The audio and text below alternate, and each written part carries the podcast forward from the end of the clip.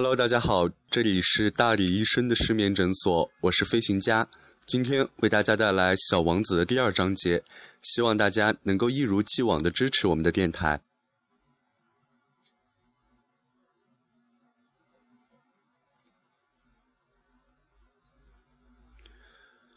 我就这样孤独的生活着，没有一个能真正谈得来的人，一直到六年前，在撒哈拉沙漠上发生了那次故障。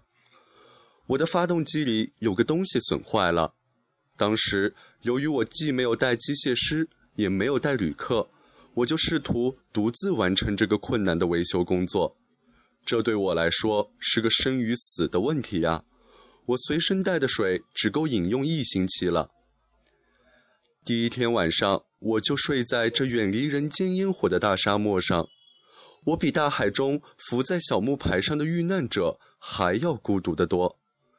而在第二天拂晓的时候，当一个奇怪的小声音叫醒我的时候，你们可以想见我当时是多么吃惊。这小小的声音说道：“请你给我画一只羊，好吗？”啊？给我画一只羊。我像是受到惊雷轰击一般，一下子就站立起来。我使劲儿地揉了揉眼睛，仔细地看了看。我看见一个十分奇怪的小家伙，严肃地朝我凝眸望着。这是后来我给他画出来的最好的一幅画像了。可是我的画当然要比他本人的模样逊色得多了。这不是我的过错。六岁时，大人们使我对我的画家生涯失去了勇气。除了画过开着肚皮和闭着肚皮的蟒蛇，后来就再没有学过画了。我惊奇地睁大着眼睛看着这突然出现的小家伙。你们可不要忘记啊，我当时处在远离人烟千里之外的地方，而这个小家伙给我的印象是，他既不像迷了路的样子，也没有半点疲乏。饥渴、惧怕的神情，他丝毫不像是一个迷失在旷无人烟的大沙漠中的孩子。当我在惊讶之中，终于又能说出话来的时候，对他说道：“哎，你在这儿干什么？”可是他却不慌不忙的，好像有一件重要的事一般，对我重复的说道：“请给我画一只羊。”当一种神秘的东西把你镇住的时候，你是不敢不听从它的支配的。在这旷无人烟的沙漠上，面临死亡的危险的情况下，尽管这样的举动使我感到十分荒诞，我还是掏出了一张纸和一支钢笔。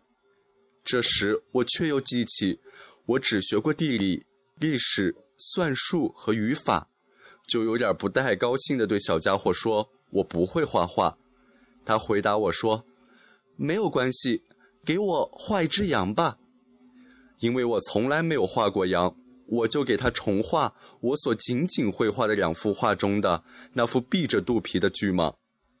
不，不，我不要蟒蛇，它肚子里还有一头象。我听了他的话，简直目瞪口呆。他接着说：“巨蟒这东西太危险了。”大象又太占地方，我住的地方非常小，我需要一只羊，给我画一只羊吧。我就给他画了，他专心地看着，随后又说：“我不要，这只羊已经病得很重了，给我重新画一只。”我又画了起来。我的这位朋友天真可爱的笑了，并且客气地拒绝道：“你看。”你画的不是小羊，是头公羊，还有犄角呢。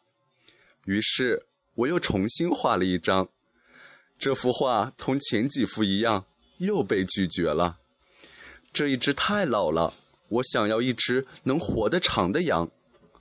我不耐烦了，于是因为我急于要检修发动机，于是就草草画了这幅张画，并且匆匆地对他说道：“这是一只箱子。”你要的羊就在里面。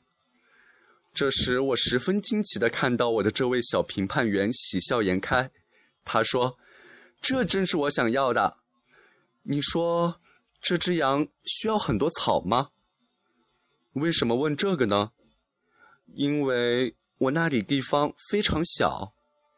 我给你画的是一只很小的小羊，地方小也够喂养它的。它把脑袋靠近这幅画，并不像你说的那么小。瞧，它睡着了。就这样，我认识了小王子。